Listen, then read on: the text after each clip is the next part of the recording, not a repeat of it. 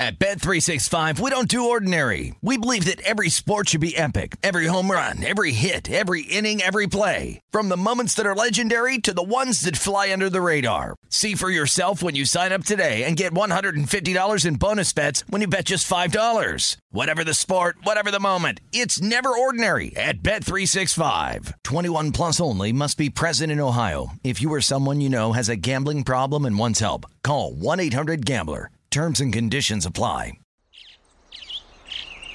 Getting ready to take on spring? Make your first move with the reliable performance and power of STIHL battery tools. From hedge trimmers and mowers to string trimmers and more, right now you can save $50 on select battery tool sets. Real STIHL. Offer valid on select AK system sets through June 16, 2024. See participating retailer for details. You never want to find yourself out on the water fishing without the essentials. So it's best to always pack a Columbia PFG Solar Stream Elite hoodie to protect against the sun. I mean, it provides great protection and it's really breathable so you don't get hot. That's a win win.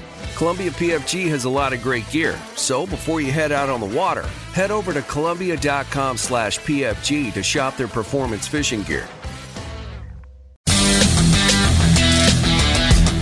A warmer for the low. Welcome to lovely Las Vegas for Coast to Coast Hoops with myself, Greg Hoops Peterson, now part of the VSiN Family podcast. We've got an excellent podcast for you. Joining me in segment number two, we head out to the Pacific Northwest. That's where we find our good friend Curtis Rogers, who does absolutely excellent work over at 710 Seattle Sports. We're going to be talking with him a little bit about the teams in the Pacific Northwest, our mid majors that we want to take note of. Teams like Eastern Washington, Seattle U. We're going to be diving in on that front. And then on top of that, we're going to be taking a look at really the lay of the land that we've got in the Pac 12 as of right now. We're going to be also taking a look at a few teams that he's feeling bullish and bearish on. A lot of disappointment talk with the teams like UCLA, St. Mary's, USC coming up a little bit short thus far this season. Then in the final segment, going to get you guys picks and analysis on all 10 games on the betting board for this college basketball Friday as we hit some bank shots. If you do have a question, comment, segment idea, what have you for this podcast, you do have one of two ways we offer those in. First one is my Twitter slash X timeline at GNet underscore D1. Keep in mind letters EM. They mean does not matter, so as per usual, please do send these into the timeline. And the other way is find an Apple Podcast review. If you rate this podcast five stars, it is very much appreciated. And then from there, you're able to fire in whatever you'd like to hear on this podcast via that five star review. Did not get in any Twitter slash X questions today, but we had a fun day of college basketball on Thursday. Let's take a look back at it. Try to find some trends and try to get to know these teams a little bit better. Games from yesterday is Greg buzzing about. Here is the rowdy recap. Since the Greg Peterson experience is from midnight to 3 Eastern Time, that would be 9 to midnight Pacific Time. I do oftentimes have to do these recaps a little bit in advance, so we're going to take a look at a few late results that we did get on Wednesday as well, as we've had a very intriguing last few days of college basketball in general, and you did see Nebraska just continue the misery of Indiana. Indiana loses that game by double figures as they just really weren't in the game to start with 86 to 70 as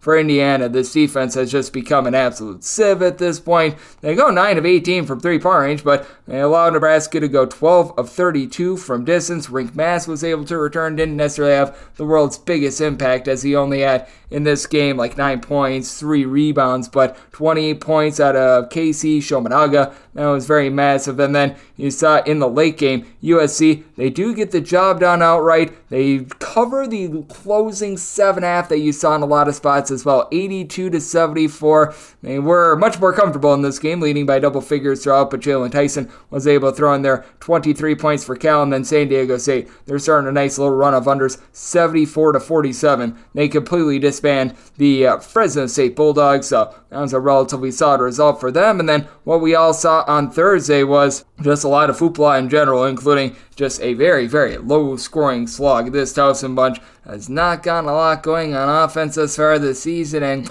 they came up completely dry on Thursday 51 to 43. Monmouth gets the outright win. They get the cover, and Towson, they are now 10 and 3 to the under thus far this season. By the way, Monmouth has been able to make quite a bit of money 10 3 and 1 against the spread. Now for Monmouth, Xander Rice, he followed his dad and King Rice over to the university. He was big in this game 21 points, for Monmouth. They win the rebound battle 45 to 42. They win the turnover battle 14 to 13 as well. So nice throw domination there. My old Monmouth, as they were a really good cover team two seasons ago. Last year was a little bit rough, but now they're back on the good path there. And then you saw Michigan State, they're back on track as well. 92 to 61. They completely dispatch Penn State. For Penn State, they go 3 of 29 from three point range, as cold as an igloo. And for Michigan State, you knew the team was going to be able to pick it up a little bit more with their three point shooting. And now here it is 10 of 21 from three point range. You had Ty Walker be able to throw in their 22 big points. And off the bench, Tre Holloman, he was able to give the team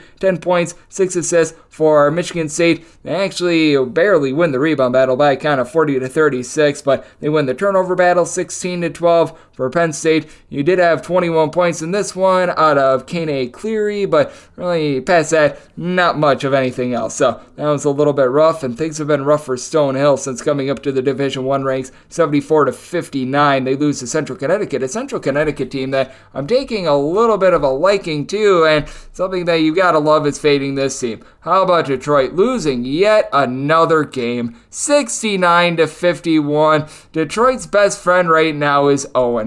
0 16 as for UW Green Bay. Not a world beater on the offensive front by any stretch of the imagination, but they do go 10 of 26 from three point range. You had Foster Wonders coming off the bench. He was able to supply the team with 14 points, and they got a very unexpected 14 rebound performance out of Will Amos, who he was averaging about three rebounds per contest going into this one for Detroit. They go 18 of 55 from the floor, and for Detroit, they get completely pounded on the glass, 45 to 23. If you're looking at it against the spread record, Detroit 3 and 13, and UW Green Bay is actually 9 and 5 against the spread. They have been quite a good money maker for you thus far this season. It's actually your best money maker thus far has been Fort Wayne. They were not in action on Thursday, but they're actually 9 3 and 1 against the spread. Oakland has been your next best cover team, 10 and 5 against the spread for Oakland. They were laying between four and a half. I think in some places it was five, but I saw a lot of closing four and a and they did get the job done in this one by a count of 195 as Milwaukee has been able to find their offense ever since BJ turned it up. Freeman has been able to return to the program as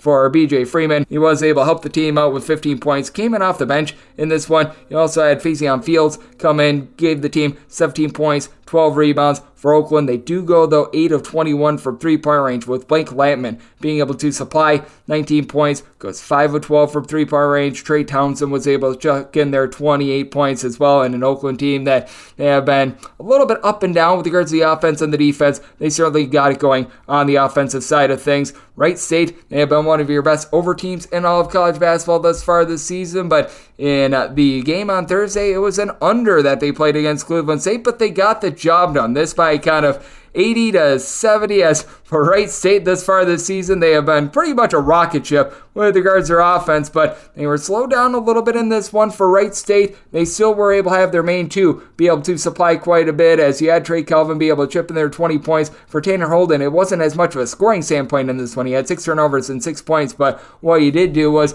give the team eight rebounds, seven assists, and that allowed Brandon Noel to be able to chip in their 24 big points. So that was relatively solid from a Wright State team that they have been cashing overs left and right for you this far this season. Even with this under, they still have played nine overs to just four unders. So they have been quite a marvel with regards to an against the spread standpoint. Didn't have a lot of top 25 teams that were in action on Thursday, but one of the teams that are currently in action as I do this podcast, I do have to do this in a little bit in advance. That'd be Arizona. They entered into the day with having covered all, but I believe three of their games thus far this season. Currently, they're up 31 to 11 on Colorado midway through the first half. We'll need to do some cleanup at a later date on that one because we're going to have 140 games to break down on the podcast tomorrow, so there's not going to be too much of a recap. But that said, a team that certainly has been able to make you a lot of money and they get the job done on the spread. That'd be James Madison. They were held down in the first half. They only scored 22 points, but defense was able to keep them lively. They pull out a win and a cover against Louisiana. This by a count of 68 to 61. They are now 9 3 and 1 against the spread. As in a lot of places they were closing, laying about 6 6 half. This was more of a 5 to 5 and a half overnight. But for James Madison, even though they weren't able to get a lot going with regards to their offense, they did just enough to be able to get this one done. As for Louisiana. They go just 5 of 19 from three point range for James Madison, a doldrum of 5 of 22 from distance, but you did have Terrence Edwards be able to supply the team with 19 points. James Madison did a good job winning the battle on the glass, 46 of 31, and even though they didn't have their fastball on offense, they still were able to get it done. That was a very good sign for this team as well. So, very encouraging on the front of James Madison and them being able to keep this going throughout the entirety of the season. Another team has been quite dominant thus far this season as well. This is a game that is not yet done, but looking like it's going to be another cover for them. How about Grand Canyon? This is a team that is going to be coming up with myself and Curtis Rogers in a few minutes. They're currently up 76 of 57 as I do this podcast over Southern Utah. They were on the closing line, laying in the neighborhood about 10 to 10 and a half points. But for this Grand Canyon team, they entered 12 and 1 straight up. They're going to go to 13 and 1 straight up. They've been about 7 and 5 against the spread, so I really like what I've seen there against a Southern Utah team that entered into the night actually 9 and 2 against the spread, which I find that to be very surprising, but they have been able to get the job done time and time again. Looks like they're going to fall a little bit short here unless if they get a little bit of a late rally, but that has been a team to take note of, and this has been a team to take note of against the spread as well. The Trojans of Troy are now 8 2 and 1 against the spread. At the very least, they were entering the night at that, and they get another cover against Old Dominion. And Old Dominion, if you're looking for a fade, by the way, man, they are now 3 and 11 against the spread. As for Troy, they get the job done 86 to 73. It's a Troy team that has been playing quite a bit more up tempo, and they go 12 of 32 from three point range, and also out there in the old Fun Belt. Another team has been a, quite a fade. Southern Miss, they entered into the night 2 8 and 1 against the spread. They were laying about 2.5 against Georgia State. I'm doing this with about 15 seconds left, and Southern Miss up by 6. Unless you see a calamity, they should be able to get the cover in this one.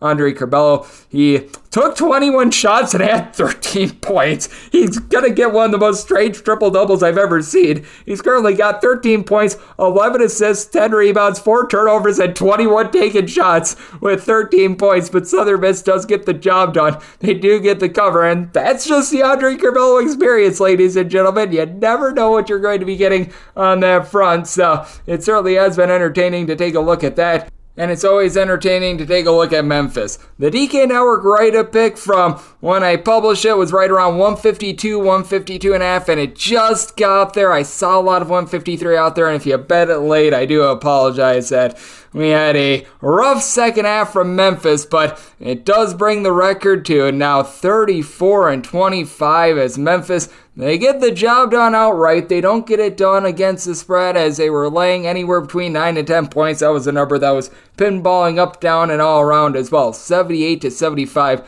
the final in this one, as Memphis did go a little bit cold in the second half. And there were quite a few missed free throws in this game as well. There was a lot of turnovers that happened on this front as well. But Memphis, they're able to persevere with Jahvon Quinerly hitting a three pretty much at the buzzer to be able to get this one in as Memphis goes 6 of 20 for three. And Tulsa really nice second half. They go 10 of 34 from three point range themselves. PJ Haggerty was able to chip in their 27 points, eight rebounds, and for Memphis, it was led by Davy Jones being able to chip in their 17 points and eight rebounds. But the seven turnovers were a little bit unsightly. Good effort from Tulsa. They do get the cover, but they are unable to get that outright win as that came down to the bitter, bitter end. And Coastal Carolina, a team that did not play a lot of games on the road in non-conference play, they got done against Texas State by kind of 71 to 63. So very interesting result there. Like I said, we've got a few other games that are going on as I do this podcast right now. Oregon up on Washington, 46 to 43. So we shall see how that shakes out. Including we also have the nation's top cover team currently in action, and right now they're in good shape. We're about midway through the second half. Minnesota down 48 to 47 against Michigan as for Minnesota. They enter into this game 12 and 1 against the spread. They were catching in this spot right in the neighborhood about five and a half. Some of you might have been able to get a straight six out there as well. So we shall see how that shakes out in the nation's worst cover team in Pacific. They're just getting going against San Francisco as well. I was seeing some 20s out there at one point as they are 2 and 11 against the spread. That game just got started. So we'll have a little bit of weekend cleanup to do. As like I said, the massive 100 million billion game Saturdays, they start up tomorrow tomorrow on this podcast. But if you're taking a look at the lay of the land in college basketball, what we're seeing trend wise, lots and lots of overs over the last seven days. 143 overs to 113 unders. We still have some games pending for Thursday to lump in there as well. And home underdogs have been taking it on the chin. 27 and 32 against the spread, while favorites are on a blistering pace, north of 57% over the last seven days 145, 109, and 4 against the spread. And if you're looking at the overall season numbers, favorites are hanging at about 51%, 1,125, 1,081, and 35 against the spread. Home underdogs, a 50 50 split, 253, 253, and 10 against the spread, while overs hitting at 51.3%, 1,039 overs, 1,080 unders, and quite a few pushes along the way, about 25 or so. So that's what we're seeing in college basketball right now, and that's what we all got on Thursday. Now let's take a look at the lay of the land out west, the uh, mid majors to take note of with regards to West Coast, and a few West Coast disappointments as well. We talk about that and so much more with Curtis Rogers of 710 Seattle Sports. Joining me next right here on Coast to Coast with myself, Greg Peters, and now a part of the VSiN Family Podcast. At Bet365, we don't do ordinary. We believe that every sport should be epic. Every home run, every hit, every inning, every play. From the moments that are legendary to the ones that fly under the radar. See for yourself when you sign up today and get $150 in bonus bets when you bet just $5. Whatever the sport, whatever the moment, it's never ordinary at Bet365. 21 plus only must be present in Ohio. If you or someone you know has a gambling problem and wants help, call 1-800-GAMBLER. Terms and conditions apply. Tired of restless nights? Meet Leesa, the sleep experts. Here at Leesa, we know that good sleep is essential for mental, physical, and emotional health. That's why their mattresses are made for exceptional comfort and support, catering to every sleep need. Check out Leesa's Sapira Hybrid Mattress, named Best Hybrid Mattress five years running. Sleep hot? The Chill Collection is built with cool to the touch top fabric and layers of high density comfort foams, all intended to remove excess body heat while maximizing comfort. With Leesa, getting a new mattress has never been easier. Delivery is free, and you have 100 nights to try out your mattress in the comfort of your home. Don't spend another night dreaming of better sleep. For a limited time, save up to $700 off select mattresses plus two free pillows. Go to leesa.com forward slash iHeart for an additional $50 off mattresses and select goods. That's L E E S A dot com forward slash iHeart. Exclusions apply. See leesa.com for more details. With AT&T in-car Wi-Fi, elevate your adventure by transforming your vehicle into a reliable Wi-Fi hotspot. Connect up to 10 devices up to 50 feet away from your vehicle, making it ideal for camping and road trips. Don't miss out on the fun. Embark on your next adventure today. Visit att.com slash in-car Wi-Fi to check if you're eligible for a free trial. Always pay careful attention to the road and don't drive distracted. Wi-Fi hotspot intended for passenger use only when vehicle is in operation. Compatible device and vehicle required. At Bet365, we don't do ordinary. We believe that every sport should be epic. Every home run, every hit, every inning, every play. From the moments that are legendary to the ones that fly under the radar. See for yourself when you sign up today and get $150 in bonus bets when you bet just $5. Whatever the sport, whatever the moment, it's never ordinary at Bet365. 21 plus only must be present in Ohio. If you or someone you know has a gambling problem and wants help, call 1-800-GAMBLER. Terms and conditions apply. Tired of restless nights? Meet Leesa, the sleep experts.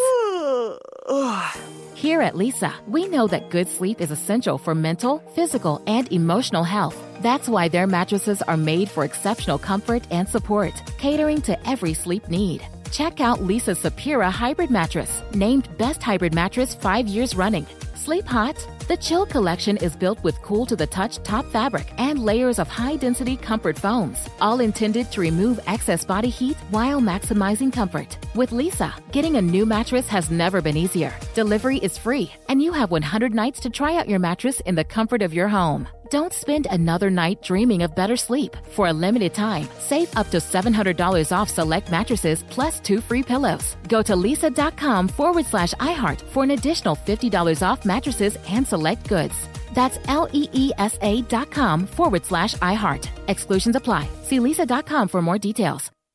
With AT&T in-car Wi-Fi, elevate your adventure by transforming your vehicle into a reliable Wi-Fi hotspot. Connect up to 10 devices up to 50 feet away from your vehicle, making it ideal for camping and road trips. Don't miss out on the fun. Embark on your next adventure today. Visit att.com slash in-car Wi-Fi to check if you're eligible for a free trial. Always pay careful attention to the road and don't drive distracted. Wi-Fi hotspot intended for passenger use only when vehicle is in operation. Compatible device and vehicle required.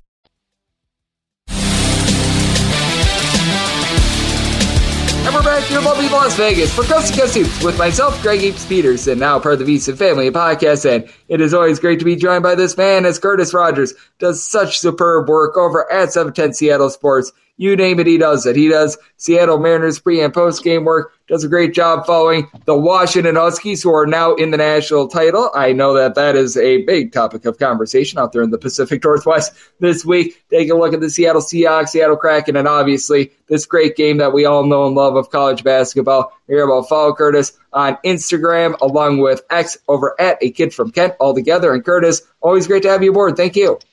Greg, always looking forward to our conversations and everything's going right in terms of college basketball, in terms of the craziness atop the rankings and out west, Greg, between the WCC, between the Pac 12, between it all, there's just absolute chaos right now out west here in the Pacific time zone. Oh, there certainly is. And now that the distractions of the holidays are done, we can now really dive in on what we're going to be seeing on the front of college basketball with the ruckus environments, the tremendous home crowds, and it is going to be oh so glorious. And when it comes to the Pac 12, it is really interesting to take a look at this conference because Arizona, despite their loss against Stanford, I don't think that there's any ifs about it, even if they were to lose uh, Colorado on Thursday. We're doing this prior to that game. I would still have Arizona by far as my top team out there in the Pac 12. But how do you look at the rest of the conference? Because I do feel like there are a few teams, the Colorado team that Arizona had to play on Thursday, even the Washington Huskies, that have been able to rise up a little bit more. Meanwhile, there have been some of the biggest disappointments in all of college basketball, residing both in the Pac 12 and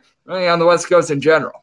Yeah, those disappointments looking at UCLA and USC oh, square yeah. in the eye, those two teams have really left plenty to be desired this season. You mentioned Washington. They took their lumps in that mountain road trip, but as you and I have talked about many times on this podcast, one of the toughest things to pull off is sweeping those uh, two mountain teams, Colorado and Utah, on the Pac 12. Next year, they head to the Big 12, so that'll be an interesting little road trip for a lot of the powers in the Big 12, especially because, you know, there's better competition in the Big 12 next season. But I'm looking at Oregon right now as an improving team. They're 10 and 3. I think they are exceeding expectations right now. Hopefully, they can kind of continue at this pace and really play to what I think is, you know, an NCAA tournament expectation. Jackson Shelstad has been everything that they could have asked for and more. I mean, Greg, you and I, we covered Payton Pritchard. We covered that Oregon team. I mean, Shelstad, it feels like the local guys in the Oregon area just have a, a deeper connection with the Ducks crowd uh, than anybody else. And so he kind of fits that role. I mean, Luke Ridnour is another guy who I think of in that role years and years ago. So the Ducks are playing some good ball right now. They've got that game against Washington. Uh, Washington, like I said, reserving judgment on them, but right now it is Arizona, and then there is a large, large chasm between them and who might be the second best team in the conference. Who knows? Maybe it is that Colorado team that's playing them on Thursday night at McKale Center. Will be interesting to see how that one goes. I mean, obviously there's some question marks with Tristan da Silva whether or not he'll be healthy enough to play, but KJ Simpson has been really good this year for Colorado. Look at that Buffaloes team as as a team that I think should make the NCAA tournament if everything goes right for them this year. But outside of Arizona, no sure thing in the Pac-12 right now. Yeah, I agree with you there. Although I am feeling a little bit more warm about this Colorado team. They were catching double digits against Arizona yesterday. I was willing to take the plunge and take the points with them, but certainly when it comes to the Pac 12 at this point, it is Arizona. And then you've got a lot of other teams are looking to rise up. You were mentioning Oregon with Jackson Shelstad, I really like him. Actually, went to the same high school as Payton Pritchard as well yeah. over there at West Linn. So lots of connections there. So we shall see what we get on that front as Curtis Rogers, who does such tremendous work over at 710 Seattle Sports, is joining me right here on Coast Coast Hoops. And then obviously there have been other disappointments out there on the West Coast. I'm looking at you, St. Mary's, and Gonzaga, I feel like has been a little bit as well. We knew that this probably wasn't going to be the same Gonzaga team as past years. When you lose a legend of the program like a Drew Timme, you know that that's going to be a little bit rough. And well, if they lost as 20 point favorites against Pepperdine as we're doing this prior to that game as well, then there's really issues. But that said, when you take a look at this Gonzaga team, how do you evaluate them? Because I actually do think that the defense is a little bit better with this Gonzaga team, but I really think the biggest issue is the fact that Ryan Nembhard has been one of the more disappointing transfers in all of college basketball because I thought he'd fit in seamlessly with Gonzaga, and he's been sloppy and he's been rough from three point range. Yeah, that one has been a big surprise to me too, Greg. I know there was a lot of jockeying for Nembhard services between Gonzaga and Arizona, and a lot of Arizona fans were disappointed to see Nembhard take the offer from Gonzaga. Now that was before Caleb Love and Jaden Bradley committed, so there was a little bit of hand wringing as to you know who Arizona was going to fill out their roster with. But I look at this Zags team, and I think everybody kind of assumed Nembhard was going to step into that role of the go-to guy. I mean, look, he had what a triple double last year in the NCAA tournament. I mean, played for a really good Creighton team over the last couple of years, but right now, this Gonzaga ball club, Greg, just kind of missing that go to presence, that guy that they can go to at any point in the game. I mean, last year they had a couple of guys like that Julian Strawther, Drew Timme. It's been, you know, Jalen Suggs in the past, Corey Kispert. It hasn't really just been Drew Timme either. It's been a few guys that can really put the ball in the bucket when when everything kind of breaks down. They don't have that right now, and they are really hurting. Their non-conference record, you know, having the four losses, didn't really pick up that signature win that we've seen them get in years past in, in the non-conference slate of games. Now they do have one pretty prime opportunity left to pick up a signature win on their resume before March comes around. That's that game against Kentucky on February 10th. That should be a, a really fun matchup when that game rolls around in about a month's worth of time. But I'm looking at Gonzaga right now, Greg, and we're so used to seeing them being a one seed or a two seed in the tournament over the last, you know, six, seven, eight years. I don't know if they are even going to be a four or a five seed at this point. I mean, what, 24th in the AP ranking right now? I will be very surprised if the West Coast Conference is able to put a team above maybe a six seed right now come selection Sunday when March rolls around. Yep, and it is so interesting to take a look at that WCC because we did have a few teams that got some prime wins out of conference. As a matter of fact, Santa Clara knocked off three different Pac 12 teams. I assure you, there's probably going to be one team in the Pac 12 this year that with three games or fewer in conference. So they're going to be right there with Santa Clara. San Francisco had a nice run of things out of conference as well. But I really think that what's hurting Gonzaga the most right now, not only is their losses, but also the fact that St. Mary's, we were talking about the disappointments of UCLA and USC. I feel like St. Mary's needs to be right there in terms of biggest disappointments in all of college basketball, the way that they have really sputtered out of the gates, and their disappointments has led to the fact that Gonzaga is going to have fewer prime opportunities in conference, in a conference that, as we know, isn't necessarily super tough to start with. Absolutely. You got to wonder if Gonzaga is maybe getting a little fed up with the lack of competition in the WCC this season. Next year, they get Oregon State and Washington State, but those two programs, they aren't game changers on the West Coast. They never have been. Oregon State, as we know, made the Elite Eight just a couple of years ago, and Washington State has been sort of on the fray of you know the NIT over the last few years. They haven't made the NCAA tournament since I believe 2008, if I'm not mistaken, which was like the Derrick Low, Kyle Weaver years, which was forever ago now. Those guys are, I think, are approaching their like 40s, if I'm not mistaken. But I, I think the WCC right now is in a very interesting spot. You lose BYU, who last year did not have a great season, but they're really playing some good basketball to start off this year in the Big 12, kind of another really competitive team in that conference. You lose a good team like that, you don't really replace them, and now all of a sudden Gonzaga, who kind of banks on St. Mary's being competitive, racking up a couple of ranked victories here and there in the conference late, they're probably not going to have that opportunity this season. So now all of a sudden, I mean, if I'm Mark Few, I'm kind of looking around saying, like, we have ran this conference for the last, oh, 25 years or so, but can we do better? Can we get to a place where this program not only is is just a powerhouse on the West Coast, but taking them to a, a national level too? I know the Big 12 has been interested at varying points.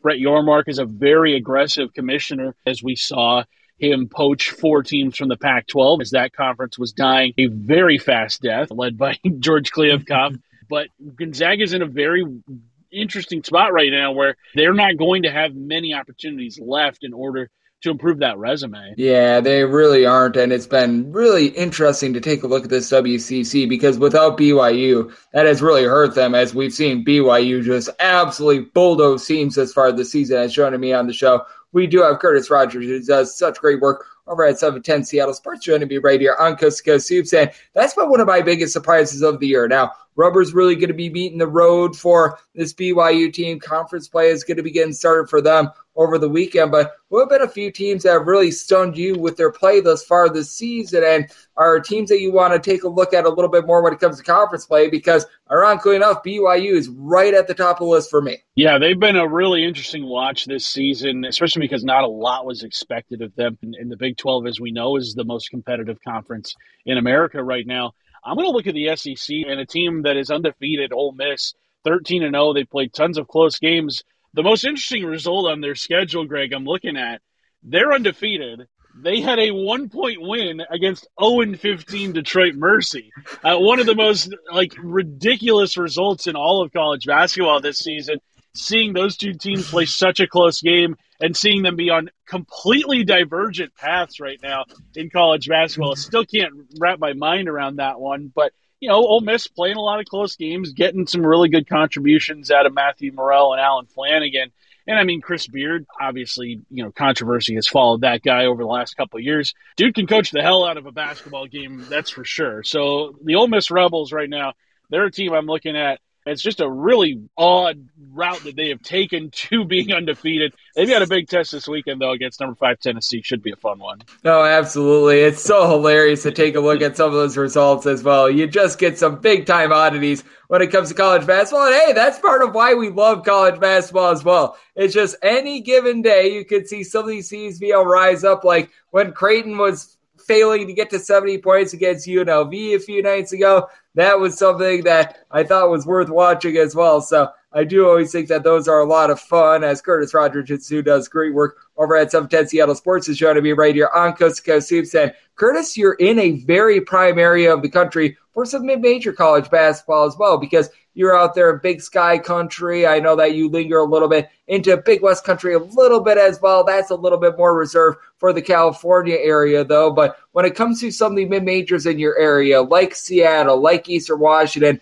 how do you take a look at those two teams? Because while I do think that Grand Canyon needs to be the by far favorite out there in the WAC, I really like what I've seen out of Seattle. They very nearly got their first ever win against Washington. And then this Eastern Washington team, though it was unsavory to begin the season, they really challenged themselves. And now we're seeing that team getting rocking and rolling going into big sky play. Yeah, with Seattle, that game against Washington, they had so many opportunities to put the Huskies away. I would imagine there was a bitter taste left in the mouth of all the Red Hawk players and, and, coaching staff that night. But I think that speaks to kind of just the growth of that program, being able to give one of the power conference teams a really big fight over at Climate Pledge Arena that was a couple weeks ago. I just think the Red Hawks program is one that is in really good hands with Chris Victor. I think they can definitely make some noise in the WAC this season. But like you said, Grand Canyon, I mean, they are finally kind of living up to what we had thought that program could be. Obviously, the home court advantage that they have it really is a sight to behold. And, uh, you know, it's one of those gyms that, you know, the other two schools in the area, ASU and U of A, they pretty much refuse to go there because they know there's not a whole lot to be gained from playing in such a raucous environment against a team that is not, at least historically, not to the caliber of those schools. I look at Eastern Washington right now. Last year, going to be hard to top just what they were able to do in the regular season. You lose your best player in Steele Venters, and now you're just kind of in this weird spot. I do expect them to be a little more competitive once you know we get into the thick of Big Sky play here as conference play kind of opens up across the country. But the state of mid-major basketball here in the Pacific Northwest is in a really good spot. You know, you don't have teams that are just kind of taking their lumps anymore, like how Seattle U was in their infancy of playing D1 ball. You're seeing some really competitive basketball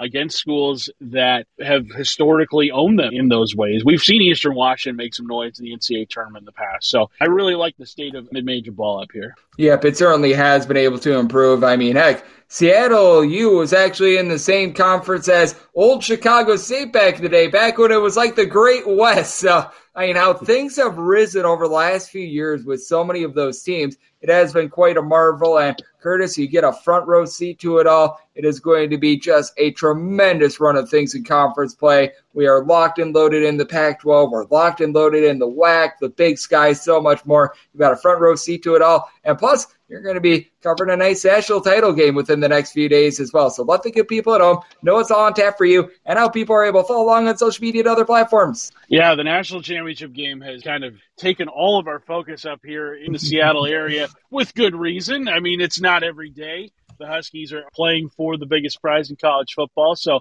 that is going to be a big emphasis up here. But yeah, you can follow along at seattlesports.com, like Greg said, on X. Add a kid from Kent, same handle on Instagram. Once college football season's over, we take a big swing at college basketball, the Zags, the Huskies, the Cougs, you name it. That's what's going on up here in the Pacific Northwest. And Greg, always appreciate hopping on with you. Yes, sir. It is going to be a very fun national title game as man, it had been such a long road for those teams out there in the.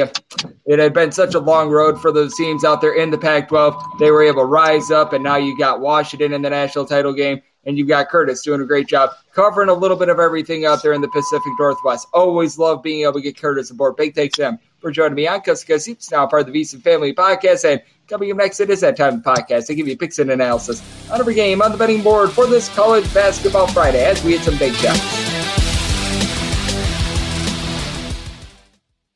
At Bet365, we don't do ordinary. We believe that every sport should be epic. Every home run, every hit, every inning, every play. From the moments that are legendary to the ones that fly under the radar. Whether it's a walk-off grand slam or a base hit to center field. Whatever the sport, whatever the moment, it's never ordinary at Bet365. 21 plus only must be present in Ohio. If you or someone you know has a gambling problem and wants help, call 1-800-GAMBLER. Good sleep should come naturally, and with the new Natural Hybrid mattress, it can. A collaboration between award winning mattress brand Leesa and home design favorite West Elm, the Natural Hybrid is the culmination of these two companies' shared values premium materials, meticulous craftsmanship, and sustainable practices. Made with natural latex, responsibly sourced natural wool, and environmentally safe foams, the Natural Hybrid elevates your sleep sanctuary. Indulge indulges your senses and supports a greener tomorrow. Plus, when you purchase the natural hybrid, you're also helping fuel Leesa's work with shelters and those in need. Since 2015,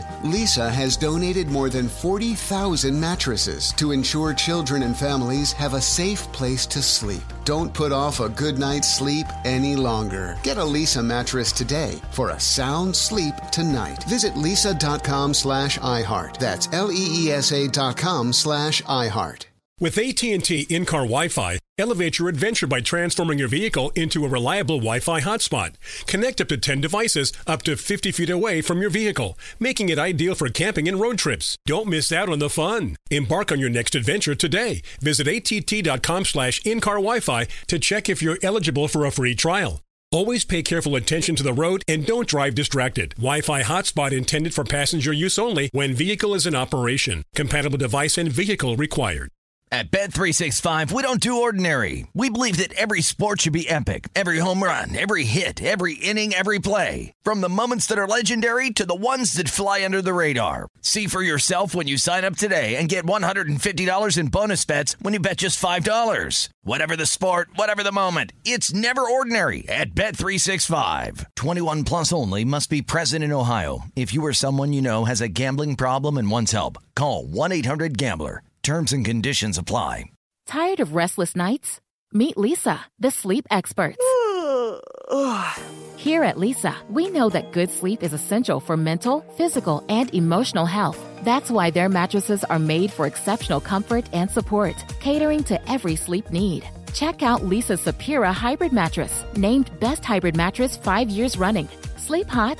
The Chill collection is built with cool to the touch top fabric and layers of high density comfort foams, all intended to remove excess body heat while maximizing comfort. With Leesa, getting a new mattress has never been easier. Delivery is free, and you have 100 nights to try out your mattress in the comfort of your home. Don't spend another night dreaming of better sleep. For a limited time, save up to $700 off select mattresses plus two free pillows. Go to leesa.com forward slash iHeart for an additional $50 off mattresses and select goods.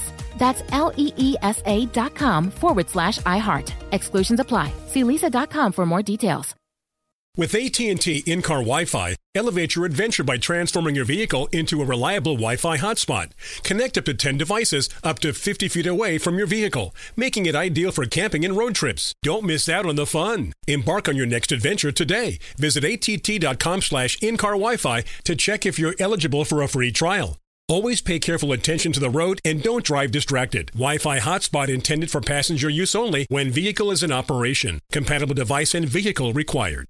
At Bet365, we don't do ordinary. We believe that every sport should be epic. Every home run, every hit, every inning, every play. From the moments that are legendary to the ones that fly under the radar. See for yourself when you sign up today and get $150 in bonus bets when you bet just $5. Whatever the sport, whatever the moment, it's never ordinary at Bet365. 21 plus only must be present in Ohio. If you or someone you know has a gambling problem and wants help, call 1-800-GAMBLER. Terms and conditions apply.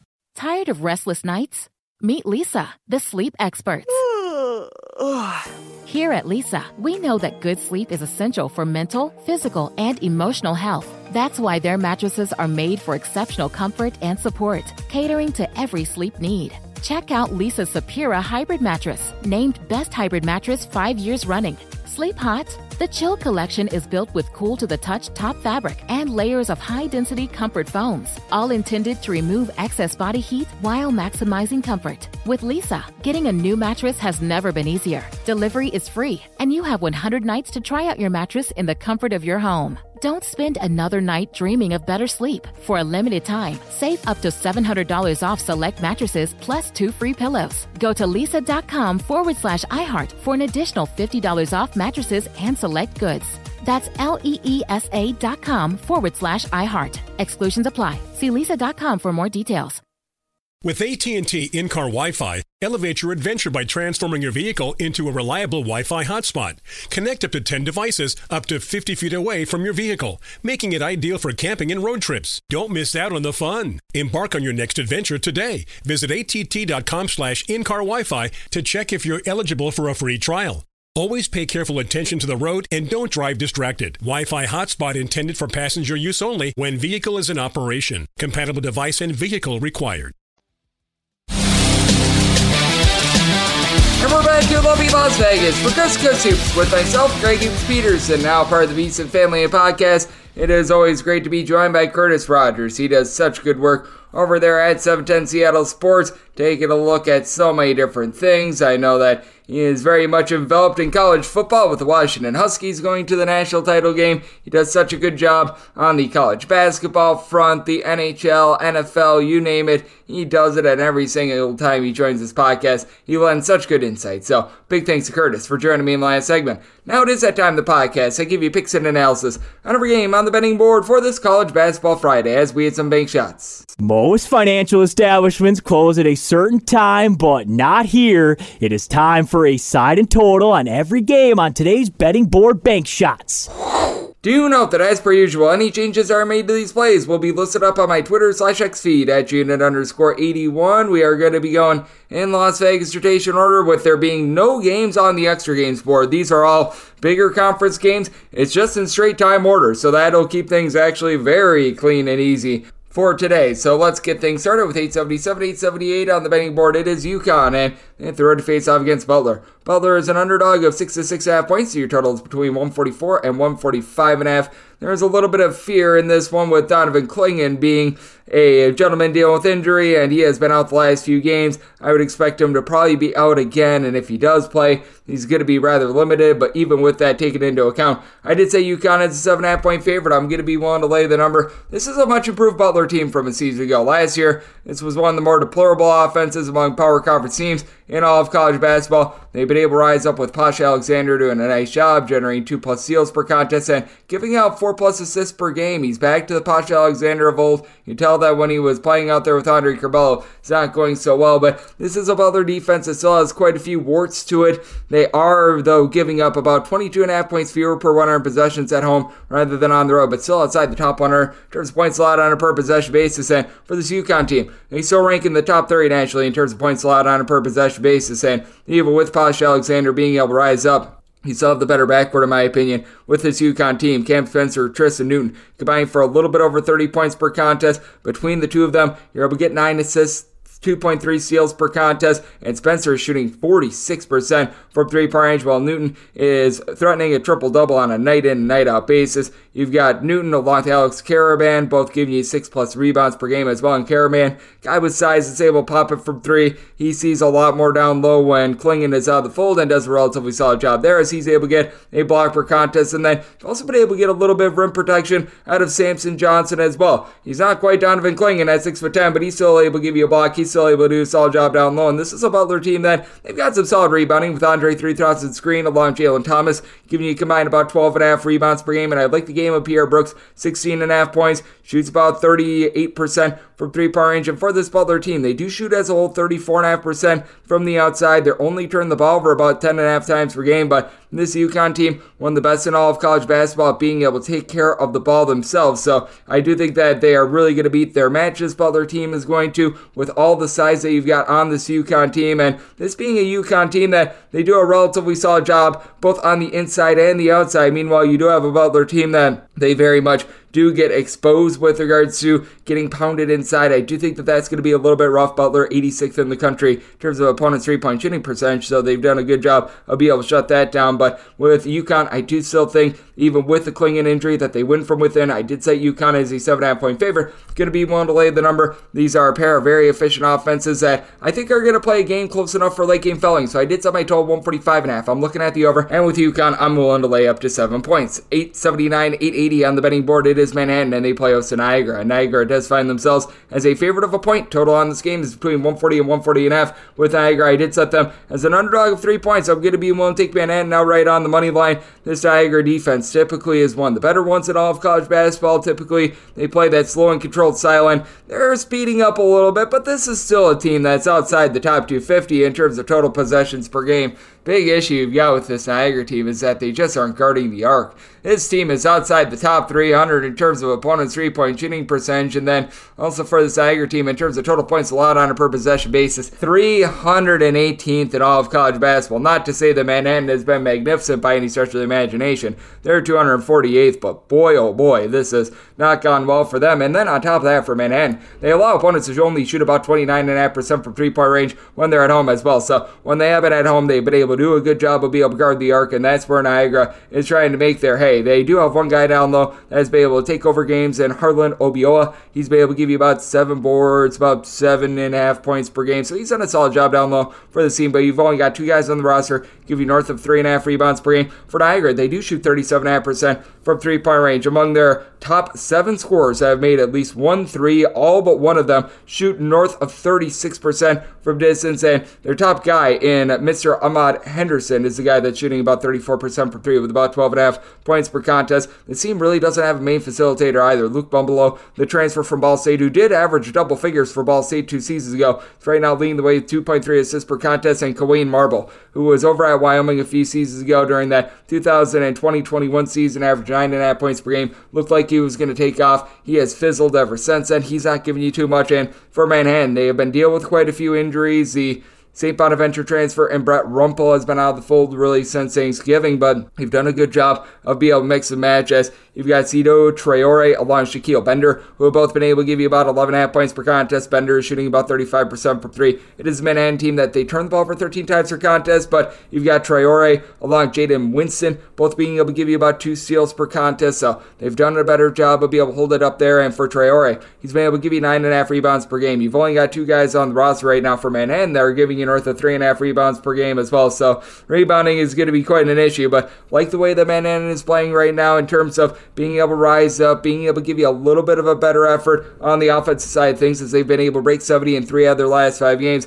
Meanwhile, it's a Niagara team that, while they've been able to win two out of their last four games, it has been a team that has been all over the place in terms of defense, giving up 74 plus points in three out of their last four games. I do think that Manhattan at home gets the job done. I did say Manhattan as a three point favorite, willing to take them out right on the money line. And with this total, I did set mine at a 140. You're at a 140 and a half looking at the under. You still have a Niagara team well outside the top 250 in terms of total possessions per game. And it is a Manhattan team that gets a little bit sloppy with the ball. So going under and looking at Manhattan now right on the money line. 881, 882 on the betting board. It is St. Peter's playing with Iona. Iona's a 1.5 to a 2.5 point favorite. And your totals between 126.5 and 127.5 with Iona. I did set them as an underdog of two points. I'm going to be looking at St. Peter's outright on the money line with the St. Peter's squad. No question about it. This is an offense that is very brutal. They are outside the top 250 in terms of points scored on a per possession basis. They do turn the ball over a, a little bit too much, but this is an Iona team that can be had on the glass. Now, the good news is their seven footer in Osborn Shema. He is back in the fold. Bad news for Iona is that they have to face off against the St. Peter's team that has done a relatively solid job of being able to guard the arc. Opponents are shooting about 31.7% from three point range against them. That's the top 115 mark in all of college basketball. You've got an Iona team that's more around 187th with this regard. And despite the fact that you've got Osborn Shema back in the fold, I do think that St. Peter's is going to be able to win that battle down low, and they're going to be able to scrape out second and third chances. That has really been the way that St. Peter's has been looking to operate as in terms of percentage of missed shots that resulted in an offensive rebound. The St. Peter's team is 21st in all of college basketball. 35.7% of their missed shots do result in an offensive rebound, and this is despite the fact that they don't necessarily have true ideal size. You've been able to get good versatility out of the likes of Latrell Reed, Corey Washington. These two guys give you 11.5 points per game apiece. With Washington, he's been able to chip in there about 5.5 boards per contest, and then Michael Hoge, he's your top rebounder, 6.5 rebounds, 10.5 points per game for a team that they only shoot about 28% from three. They do turn the ball over 13 times per contest, and for Iona, they are going to do a better job of holding onto the ball, and they themselves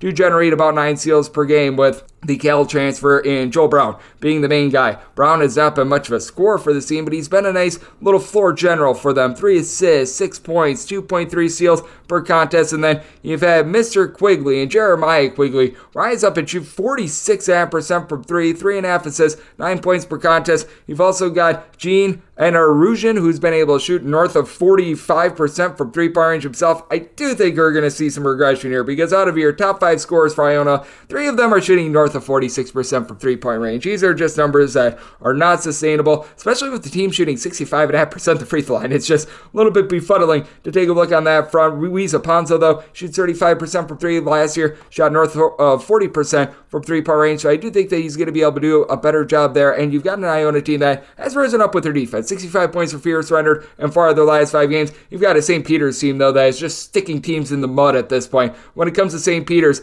last time they gave up north of 70 points is when they gave up 71 to Rutgers, and for that matter, they have not given up more than 71 points in a game all season long. So I do think that this is going to be a rather slow and controlled game, but I do think that St. Peter's gets their second and third chances. I think that this is a game that could be close enough for late game fouling. So I did set my total 128, especially with the way that I Iona's shooting it from three point range. I do think that both of these teams have been a little bit fortunate with regards to the opponent's three point shooting as well. So looking at the over in this spot, and with St. Peter's made them the two point favorite, so going to be looking at them all right on the money line 883, 884 on the betting board. Siena's going to be playing us to Fairfield, and Fairfield is a six half to a seven half point favorite. Your totals between 137 a half and 139 and a half for Siena. I did set them as a three point underdog. I'm actually going to be willing to take the points. Siena has played like a bottom 10 team in all of college basketball. I don't think that there's much debating about that. But for Siena, reinforcements are on the way. Michael Eley has been back at the fold for the last few games, and now you've got Sean Durugordon, who's been back for three games, a two time transfer that began his career at Missouri, played at Ossipee last year at Ossipee, 12.5 points, 6 boards per contest, and he's given the team 22 plus points in each of the three games that he's played in.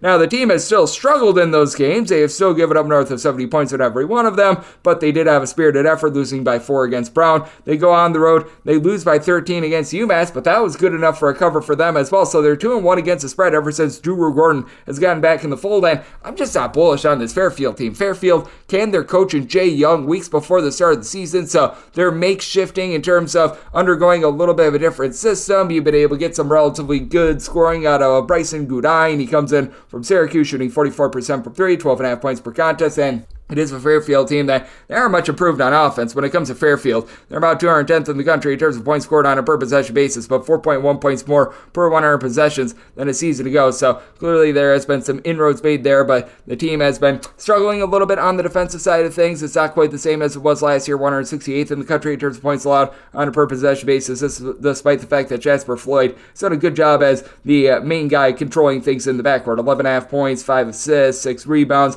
2.6 steals per contest contest, but they're still dealing with the injury to Alexis Yetna, so don't have a single guy in the roster that gives you six plus rebounds per game. Meanwhile, you've got a Siena team with Michael Avril. Hopefully, I said that correctly. It's such a hard last name to say. Who's been able to give you north of six rebounds per game? Zach Tekin has been able to do a solid job giving you about three and a half assists per game. And it is a Siena team that has had a really tough time taking care of the ball. 17 turnovers per game, shooting 58% of the free throw line, 26% from three point range. But ever since Drew Gordon has gotten back in the fold, you've seen a little bit of a heartbeat with this team. It doesn't sound like much, but they've gotten to at least 66 points in every single one of their games. Prior to that, they had scored 67 points or fewer in every one of their games since opening night against Holy Cross. So this team has been able to give you a whole heck of a lot more on offense. It's a Fairfield team that has really bumped up their tempo, and I think that Drew Gordon is a massive difference maker for the Siena team. So I'm going to be willing to take them as a home underdog. I did set this line at three, so I'm going to take the points. I'm going to stay away from the money line. Don't want to risk that with Siena, but I also do think that Siena going to bump up their offense as well. So my total 143. So I'm going to have the over and the points with Siena 885, 886 on the betting board. Canisius sits the road face off against Mount St. Mary's, and the Mount does find themselves as two and a half to three point favorites. Their totals between 146 half and 147 and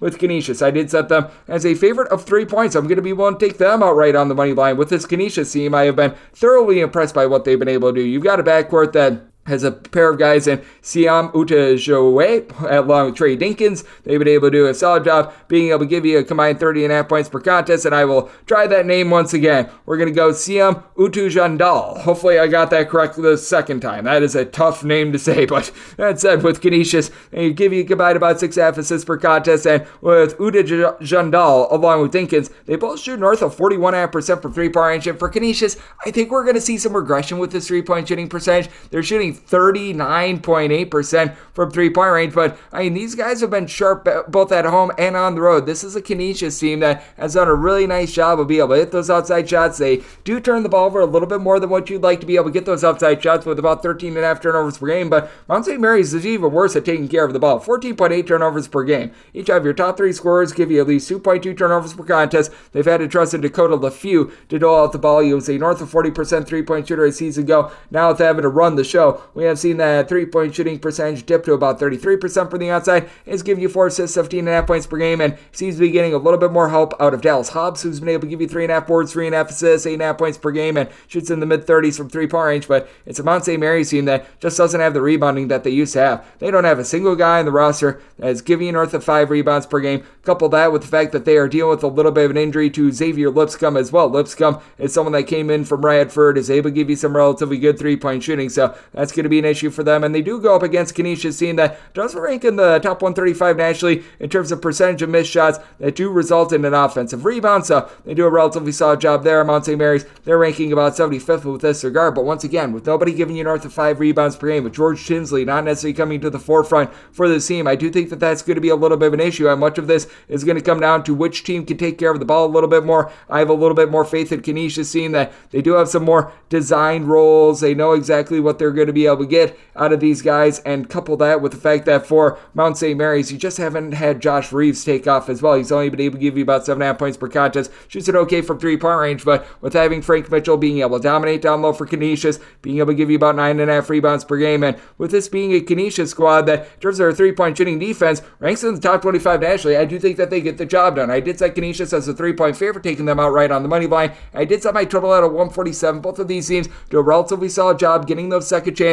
I do think that this is a game close enough for late game following as well. So going over on 146 half or less and going to be taking a look at that Canisius money line. 887, 888 on the betting board. Toledo is going to be playing us Miami of Ohio. Miami of Ohio does find themselves as underdogs of 11 to 11 half points. Totals 157 half. And with Miami of Ohio, I did set them as an underdog of 13 and a half points. I'm going to be willing to lay with Toledo. Toledo, as they always do, they find themselves outside the top 200 in terms of points allowed on a per possession basis. They are getting gashed from three point range, 311th in the country with that regard, but you take a look at this Miami of Ohio bunch, and this has not necessarily been a team that has been too tremendous with their defense either. With this Miami of Ohio team, they have been quite rudderless over the last few seasons. They're able to pop it from three point range as well. So I do think that this is going to be a relatively high scoring game, but for Miami of Ohio, 256th in the country in terms of points allowed on a per possession basis. And even more concerning for this bunch is that they are giving up about 20.8 points more per 100 possessions when they're on the road rather than when they are at home. Now, Miami of Ohio is actually a top 75 team in the country terms of opponent's three point shooting percentage, but I do think that the way that Toledo does a solid job being able to take care of the ball while still playing relatively up tempo, only about 11 half turnovers per game, they're going to meet their match in this one. And it's a lot of the ancillary pieces that have shot it so well from three point range. You've got Sam Lewis, who's right now shooting about 50% from three point range. Andre Lachance has been able to shoot in that neighborhood about 48.5% from the outside. While you've got the likes of Ra'Heim Moss, Dante Maddox just being able to throw the ball in the basket, combined 31 points, 5 assists, 3 steals, while Shoots 37% from the outside. It is a Toledo team that certainly doesn't have a ton of rebounding. Tyler Cochran has been able to give you 6 plus rebounds per game, but for Miami of Ohio, you don't have a single guy in this roster that gives you north of 4.8 rebounds per game. Anderson Mumbo, he comes back as a 6'9, 6'10 big man that gives you a little bit of versatility. Despite being like 300 pounds, he's able to pop threes, which I do find to be rather incredible. And Darweshi Hunter is able to give you 13 points per contest, shoots 37.5% from three. And all in all, for Miami of Ohio, this is a squad that is shooting in the neighborhood about 37.5 to 38% from three point range. So they've been able to do a solid job with that regard, but they still do turn the ball over about 12 and a half times per contest. This is not a Toledo team that's by any stretch of the imagination amazing on the glass, but Miami of Ohio is getting cooked. 345th in the country in terms of overall rebound rate. You take a look at their rebound rate on the road, bottom 15 mark in all of college basketball. Toledo is going to be able to win that battle on the glass. I do think that Miami of Ohio has been quite fortunate with their three point shooting defense as well. So I do think that Miami of Ohio is going to have a take it taken to them. Now, this total opened up at a 159. At the 159, I'd be willing to go under. I did set my total at a 157.5, which is where the number is right now. So if we get back to that opening number, I'm going to be willing to dive in on this total. If we keep diving downward, if this goes to a 157 or less, I'm going to be taking a look at the over. But in this spot, I did set Toledo as a 13 and a half point favorite, so I'm going to be willing to lay with them. And at a 157 or less, I'm going to be taking a look at the over 158 or higher to the under. Now we have my DK Network right to pick. This is 889, 890 on the betting board. Quinnipiac, they play us to Rider. Rider finds themselves as an underdog of 3.5 to 4.5 points. Total on this game is 149, and my write up, that is going to be on Quinnipiac. I did set them as a 9 point favorite. Do like what I'm seeing on this Bobcats team. For Quinnipiac, had a rough go of it. First four games of the season, they were giving up north of 105 and a half points per 100 possessions, but that is dipped by 8.8 points per 100 possessions over their last seven games. In this seven game time span, they have given up 70 points or fewer in five of these games. Now they go up against a Rider team that has just been pretty awful with their offense. 301st in the country in terms of points scored on a per possession basis. For Rider, 352nd in the country in three point shooting percentage, 337th in the country in terms of two point shooting percentage. Their lone saving grace was at their 52nd in the country in terms of percentage of missed shots that resulted in an offensive rebound, but they have just done absolutely nothing with it. It's a Quinnipiac team that has been able to do a much better job than Rider on the defensive side of things as well. As Rider ranks 270th in the country in terms of points allowed on a per possession basis, and a big reason why is their constant fouling, as Rider is 342nd in the country in terms of free throw attempts per offensive play, and they run into a Quinnipiac team that is right now 16th in the country, shooting 78% of the free throw line, and that jumps to 82.4% free throw shooting when they're at home. So you got a lot of issues here for Rider team that they do a relatively solid job on the glass. You've got to give a little bit of credit where credit is due. And Mervin James, he is one of the better scorers that you're going to be finding just really in this conference in general. He's been able to throw in there about 19 points per contest, got a little bit of versatility with six plus rebounds per game, more like seven and a half rebounds per contest. But for Quinnipiac, though you don't have one set rebounder that is as good as Mervin James, you do have a whole as greater than the sum of its parts sort of team. As each other top five scorers in terms of points per game this far this season have been able to give you at least four rebounds per contest. That includes Matt Blonish, who's been able to shoot 39.5% from three point range, and I was alluding to the good free throw shooting for this Quinnipiac team. Out of their top five scorers, four of them shoot at least 81.4% from the free throw line. That includes the Wofford transfer in Amarri Tice, who's been able to give you about 11 points, six half boards per contest. He shoots 36.5% from three point range. It's a Rider team that does a relatively okay job of being able to guard the three point arc, but they just don't have a facilitator, much like Savion Lewis is for Quinnipiac. Quinnipiac has Lewis doling out 7.3 assists per game. That is a top five mark in all of college basketball, generating a half per contest as well. To the credit of Rider, they don't get too loose with the ball, but That said, they still are generating about 13 turnovers per game. That's not necessarily too terrific. And with that bad three point shooting, you do have to figure it's going to go upward a little bit. TJ Weeks, a career about 35% three point shooter, shooting about 28.5% from three with about eight points per contest thus far this season. Tariq Ingraham is able to give you some rebounding, but this is a Rider team that's very rudderless on offense. Quinnipiac has done a better job of taking care of the ball. Their defense has really been able to rise up as well, and this is a Rider team that's getting completely cooked on defense as they've now given up at least 77 points in five out of their last six games against Division One competition. So my DK Network write up that is going to be laying the points with Quinnipiac. Set them as a nine point favorite, and with the total, I did set mine at a 147. I like the way the Quinnipiac has been able to play some defense recently. Rider also north of 13 turnovers per game. That's going to waste some possession. So diving in on the under, my write up that is going to be laying the points with Quinnipiac. 891, 892 on the betting board. It is Purdue, and they're going to be playing us Illinois. Illinois does find themselves as 10 to 10 and a half point underdogs with your total on this game 155 and a half. I did set Purdue as an 11 point favorite. So here at the 10 to the 10 and a half, I'm going to be willing to lay the number. Don't want to lay anything more as I've actually liked what I've seen out of Illinois without Terrence Shannon, but I do think that that loss is going to be catching up with them sooner rather than later. And for Marcus Domask, He's really been the guy that has stepped up in the absence of Mr. Shannon. Last two games, a combined 43 points, 17 assists to 7 turnovers. So that has been absolutely massive for an Illinois team that, even with Shannon now out of the fold, they've been able to do a really nice job in terms of just overall team rebounding. Each other top five scorers remaining with Shannon now out of the fold. I'll give you at least 4.3 rebounds per game, and five out of your top six scorers remaining have been able to do so as well. You got to figure that Justin Harmon, the transfer from Utah Valley, is going to continue to see more minutes in the two games without Shannon a combined 38 points. So he's been able to do a relatively solid job for a Illinois team that does rank in the top 25 nationally in terms of points allowed on a per possession basis. That said, you've got a Purdue team that, even though they're playing more up tempo, which means they're giving up more points, the team has actually been a little bit more of an efficient defense in terms of points allowed on a per possession basis. So don't just look at the fact that Purdue is giving up more points and think that this defense is worse. They're actually better. They've actually given up about 3.7 points per 100 possessions, fewer this year than a season ago. They're 27th in the country with this regard, and at home, they're giving up 19 and a half points fewer per 100 possessions rather than in a roadside neutral court environment. And then you've got Giant of the Year Zach Edey, though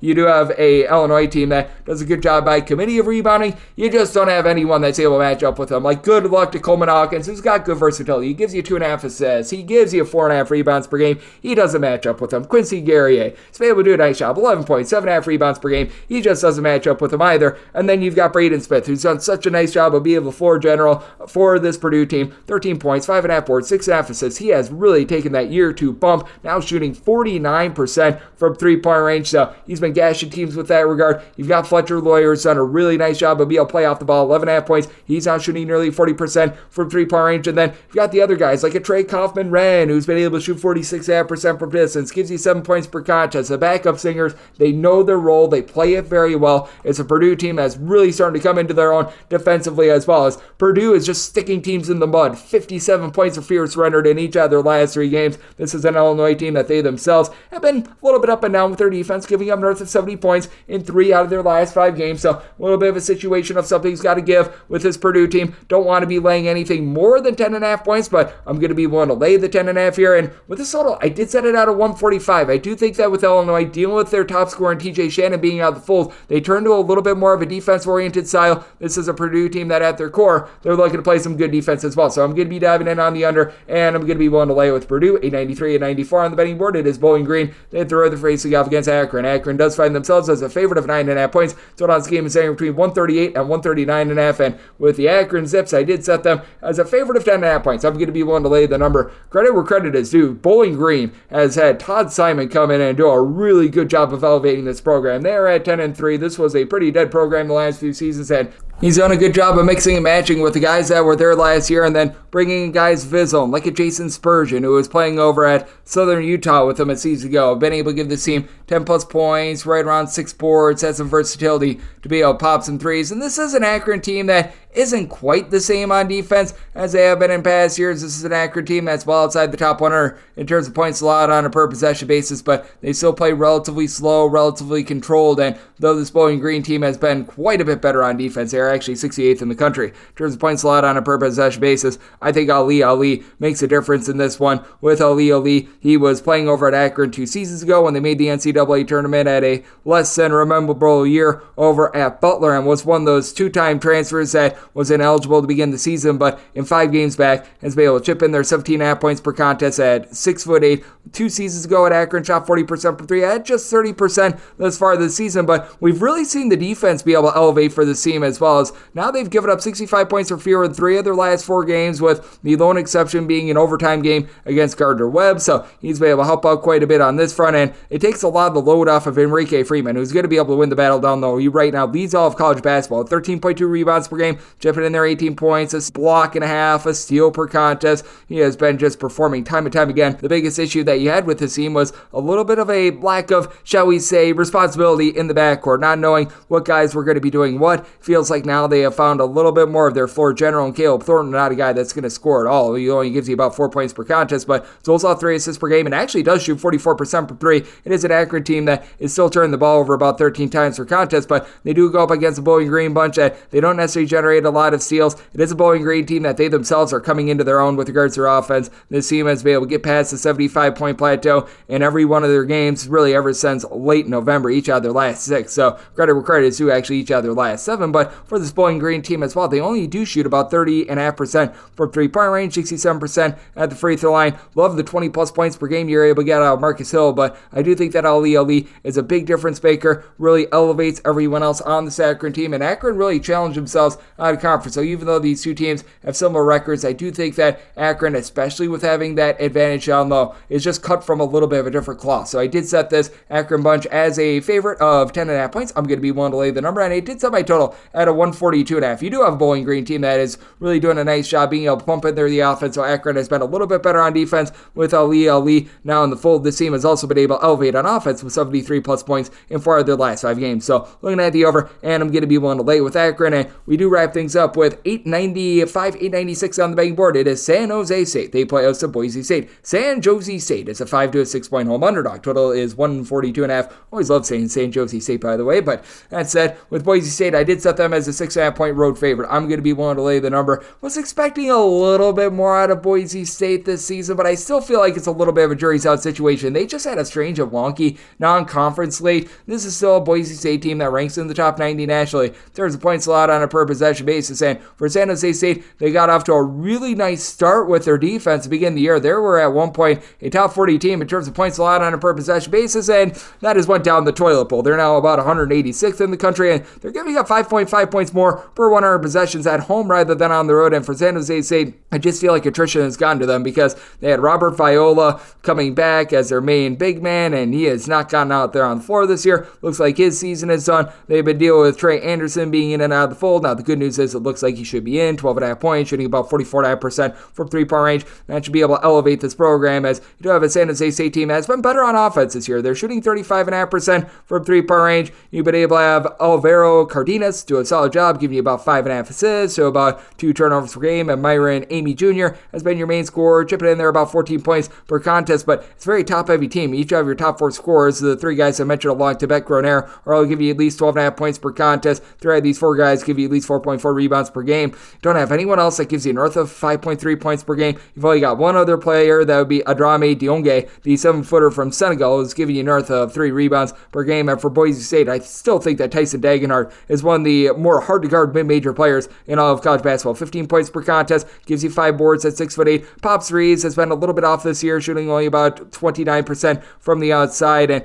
I do think that the biggest issue that Boise State has had is trying to replace Marcus Shaver as six foot nine Cam Martin has had to be a little bit of a do it all guy right now, leading the team in assists with three assists, five and a half rebounds per game. But I do take a look at the San Jose State team, and after a season ago, them being one of the top rebounding teams in all of college basketball, that fall off is just so massive. San Jose State, 279th in the country right now in terms of total rebound rate, and at home, they have been a bottom 25 team with regards to that rebound rate as well. That really does speak to me, and this is a Boise State team that, even though the defense isn't quite what it was a season ago, this has still been a relatively solid team at being able to guard the three point arc. They're in the top 50 nationally in terms of opponents' three point shooting percentage. You've got Chibuzo Agbo for the Boise State team as well as been able to shoot 40 plus percent from three point range each of the last two seasons as well. And for San Jose State, they're going to need to shut down the arc. And for San Jose State thus far this season, in terms of opponents' three point shooting percentage, they've been clocking in right around about 206, allowing opponents to shoot 34% from three point range at home. This is a San Jose State team that has been bumping up their tempo a little bit. I do think that Tim Miles, now that things are back back in conference. He's going to look to play things a little bit more slow, a little bit more grindy. This is a Boise State team that ranks well outside the top 250 in terms of total possessions per game. And for this Boise State team, they've really found it with regards to their defense. In each of their last four games against Division One opponents, they have held them to 65 points or fewer. And for that matter, the last time they gave up north of 70 points to a Division One opponent, you have to go all the way back to Thanksgiving on the 23rd of November against Virginia Tech. So they've done a nice job defensively on that front. So I do think that this is a lower scoring slog. By total 136 half, going under with Boise State willing to lay up to six with them. And that will wrap things up with the Friday edition of Coast to Coast Hoops, now part of the VSiN Family Podcast. If you do like hearing from this fine podcast, Coast to Coast Hoops, you're able to subscribe wherever your podcast, Apple Podcasts, Google Play, Spotify, Stitcher, and TuneIn. If you have a question, comment, think of an idea, whatever you for this podcast, you do have one of two ways we offer those in. First one is by Twitter slash X timeline at Jaden underscore D1. And keep in mind, letters EM, they mean does not matter. So as per usual, please do send these into the timeline. Other ways, find an Apple Podcast review. If you rate this podcast five stars, it is very much appreciated. From there, you're able to fire on whatever you'd like to hear on this podcast via the five star review. And big thanks to Curtis Rogers, who does such amazing work over at 710 Seattle Sports, for joining me in the last segment. Coming at you guys every single day throughout the college basketball season. And that means I'm coming at you once again tomorrow. Thank you so much for tuning in.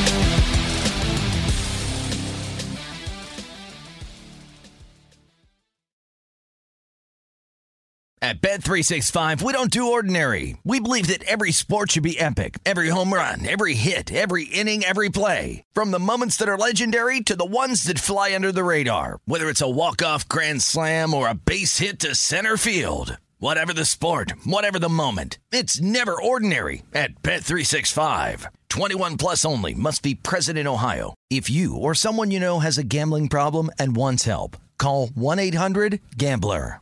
Open a limited time 11 month certificate at Kemba Financial Credit Union. At 5.25% APY, it's more than triple the national average, plus, it's a safe and secure way to grow your money. Visit your local branch or kemba.org slash CD for details. Offer expires May 31st, 2024. APY equals annual percentage yield. Restrictions apply. $500 minimum and $250,000 maximum deposit. Advantage status required. Comparison based on bank rate average. Federally insured by NCUA. Hey guys, back at the playground again, huh? Yep. You know what this playground could use? A wine country. Heck yeah, and some waves so we could go surfing. Oh, yeah. love that. A redwood forest would be cool.